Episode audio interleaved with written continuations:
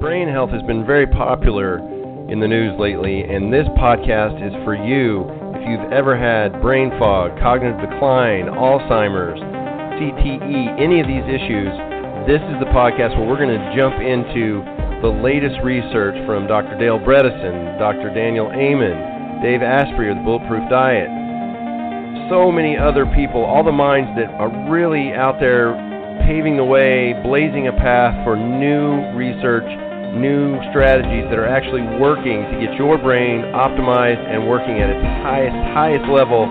The Brain Builders Podcast is just for you. So get a notebook, get a pen, and get ready to open up your mind and get back to the person that you were meant to be.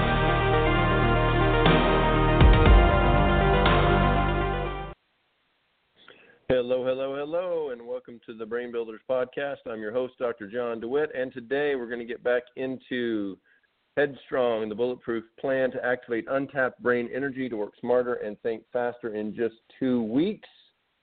Very exciting stuff. So this is by Dave Asprey.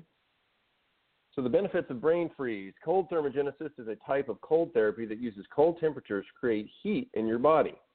And we used to use this in, back in football. You would do ice baths and things like that, and we weren't doing it for the cognitive effects, just how it would really help you to feel like you had fresh, new joints. All your ankles, knees, shoulders, elbows, all those joints would feel brand new after you sat in the cold tub for fifteen to twenty minutes. So different types of cold therapies have been around for ages. The ancient Romans took plunges in frigidarium baths, large cold pools, and the Norse cracked open icy lakes for a winter swim, even applying ice to store muscles in a form of cold therapy.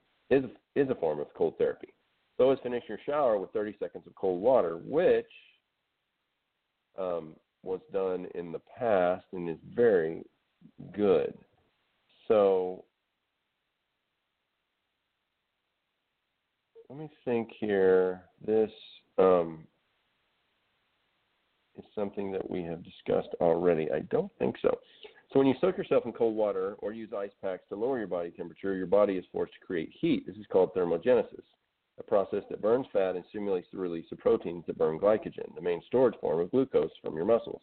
When your muscles are depleted of glycogen, your body receives a signal to increase production of testosterone and growth hormone. This leads to a cascade of positive effects. It reduces inflammation, makes you more insulin sensitive, and stimulates autophagy so that your weak and damaged cells die and make room for new healthy ones. There's also evidence that cold therapy can improve thyroid and mitochondrial function. A study on rats found that cold exposure improved thyroid function, while a study on humans found that increased energy expenditure and assisted in fat loss. Cold therapy also stimulates the release of the neurotransmitter norepinephrine, which helps to relieve pain and signals your body to produce more antioxidants, particularly glutathione, your body's master antioxidant. A few years ago, it was all the rage in biohacker circles to sit in a tub of ice water for cold therapy. That kind of thinking earned Dave Asprey first-degree ice burns over fifteen percent of his body, but it turns out that it's not necessary to pack yourself with ice or for the water to be icy cold water. About sixty degrees is a great stimulus for your mitochondria. It sounds miserable, and it is for about thirty seconds, but after that, something shifts and it feels really good. Cold therapy also helps to tone your vagus nerve, known as the wandering nerve. Vagus is Latin for wandering. This nerve starts at your brainstem and travels throughout the body, connecting your brain to your stomach and digestive tract, as well as your lungs, heart, spleen, intestines, liver, and kidneys. It also connects to nerves that are involved in speech, eye contact, facial expression, and hearing. The vagus nerve's main job is to monitor what's going on in your body and report information back to your brain. It is a key component of your parasympathetic nervous system, which is responsible for calming you down after your fight or flight response revs you up. The strength of your vagus nerve activity is known as your vagal tone. If you have a high vagal tone, you're able to relax more quickly after experiencing a moment of stress. This is an incredibly important aspect of your performance. With everything you now know about how you fight, your fight or flight response affects your ability to focus, imagine what a difference it would make if you could recover more quickly each time your inner Labrador got riled up. Yes, the first step is to stop riling him up, which we'll work to do in part three, but it's just as important to help him calm down quickly. It's unrealistic to expect to be able to eliminate every stressor in your life, so hacking your body's response to the remaining stressors is key.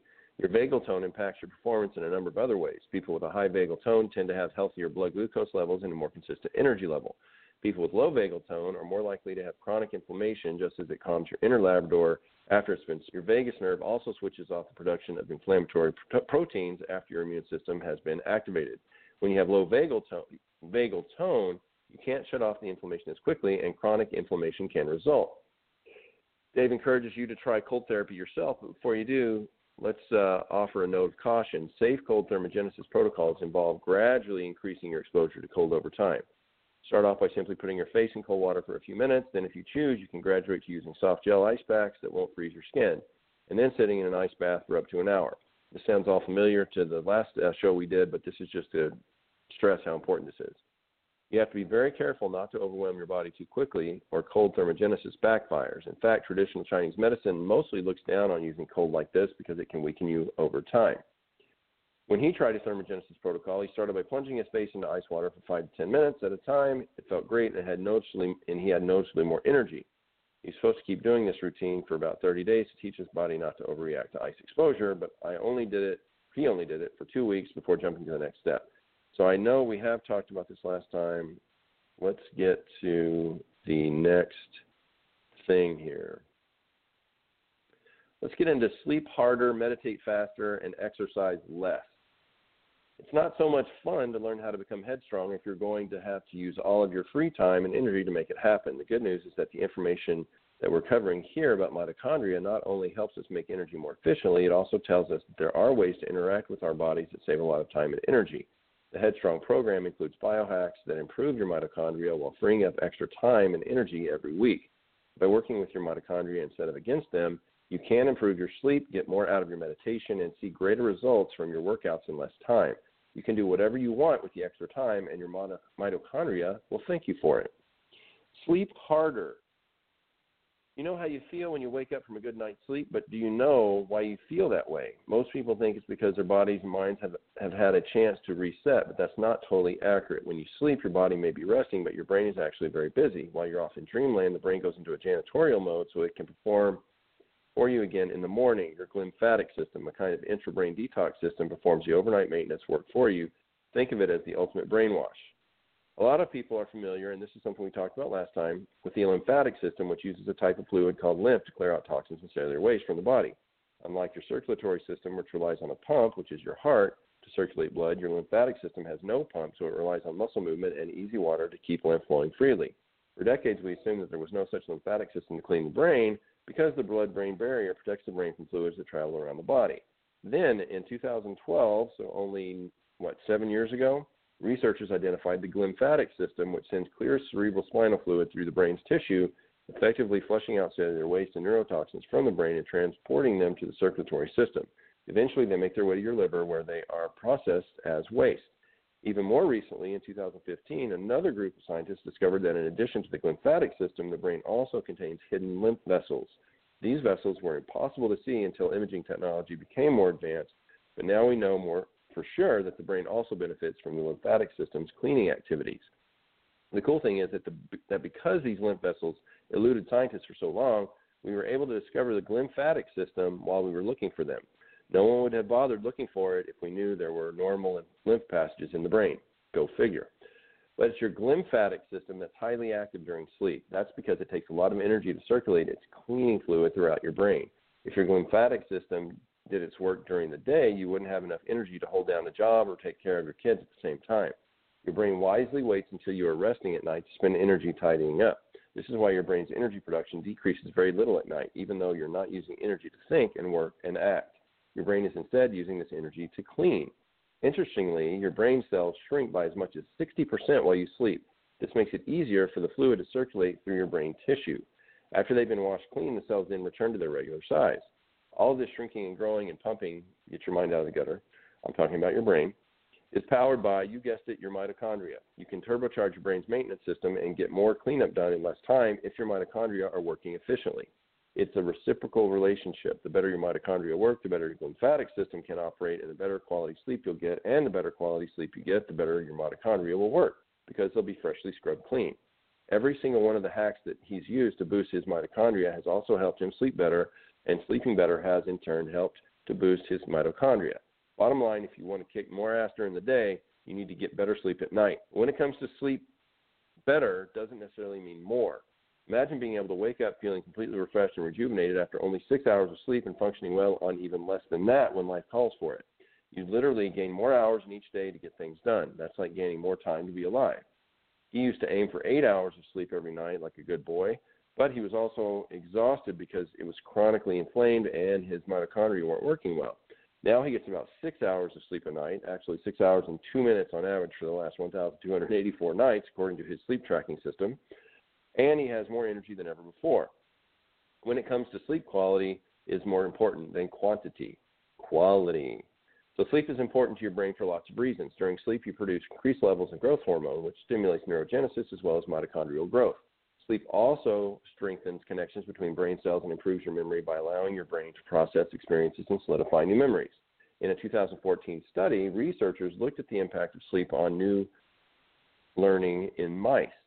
They taught a group of mice a simple task and allowed them to practice it for an hour. Then the mice were separated into two subgroups. One group slept for seven hours and the other group was forced to stay awake. The mice that were allowed to sleep had significant dendrite growth in their brains. Remember, dendrites are the root-like structures that allow for information to be passed between neurons. The mice that did not sleep exhibited less new dendrite growth. Those new dendrites created pathways where new skills became embedded in the mice brains. Without them, it would be much more difficult for the mice to access the new skills and information they'd learned. Good quality sleep also affects energy levels by helping to keep your blood sugar stable. Getting consistently poor quality sleep causes a forty percent decrease in blood sugar regulation. In other words, when you don't sleep well for an extended period of time, your body eventually becomes insulin resistant and less efficient at making and using energy. You've probably experienced this firsthand in the form of carb cravings and mood swings after pulling an all-nighter or simply having a bad night of sleep. People who don't sleep well are also at an increased risk of weight gain and obesity. As we know, this leads to a ripple effect of dangerous conditions, including chronic inflammation, which slows down energy production in your mitochondria. Everything goes back to mitochondria, even your snoring. Studies show that when mitochondria are not working at their best, many common sleep disorders, including sleep apnea, can result, and sleep disorders may pose real threats to your health. People who snore are at nearly double the risk of developing diabetes, obesity, and high blood pressure as compared to those who sleep well. If these people wake up feeling groggy or have trouble falling asleep, the risk for these diseases goes up seventy to eighty percent. Is this because their bad sleep causes poor blood sugar regulation or because they have mitochondria dysfunction that causes them to get bad sleep, which then causes more poor blood sugar regulation? It could be both. Every aspect of the Headstrong program is designed to fire up your mitochondria so that you can benefit from more restorative sleep, stable blood sugar levels, an increased rate of neurogenesis, and more energy. And remember, all these benefits are the result of improving the quality of your sleep. With better sleep, you can sleep for better for fewer hours than you do now and have significantly more energy. We'll discuss lots of ways to help improve your sleep, including getting the right light exposure and adjusting your nighttime habits to help facilitate a good night's rest, but perhaps the best thing you can do to start sleeping better right now is to manage your stress. Meditation for calmer, happier, and shapier mitochondria. By now, you understand why the Headstrong program is set up to help eliminate many of the physiological, like toxic foods, environmental toxins, junk light, and visual kryptonite. In some ways, those are the easy types of stressors to handle. Unfortunately, psychological stress is not as straightforward, and it can really mess with your sleep. We all have different stress levels, but the best remedy that he knows for any type of mental or emotional stress is good old-fashioned meditation, or at least a totally modern biohacked version of it. Many people are skeptical about meditating, but meditation is not just another woo-woo trend. Researchers release new studies seemingly every day that proves just how beneficial meditation is for your brain. Since he started working in Silicon Valley, he's seen a dramatic shift in the way people approach meditation. twenty years ago, few executives would admit to having a meditation practice. Today, it's such a highly regarded tool for stress management that it's hard to find someone who's willing to admit that he or she doesn't meditate. Many high-powered executives, such as Arianna Huffington, have shared publicly that they use meditation to improve their sleep or boost their performance. Google even provides meditation classes to thousands of employees because they believe it's worth the, effect, the effort. The science of meditation may be new, but meditation itself is not. People have been practicing meditation in cultural and religious contexts for thousands of years. But it doesn't matter what religion, if any, you ascribe to. Anyone can practice meditation without any religion whatsoever. In fact, if everyone meditates for just ten minutes a day, we'd all be healthier, happier, and a lot nicer to one another. The reason is that meditation drives self-awareness. And when you have more energy, it's easier to pay attention to yourself, your thoughts, and your actions. With awareness comes control. So that is the Brain Builders Podcast today. I'm your host, Doctor John DeWitt. We will see you next time to get more into the importance of meditation. Have a blessed day.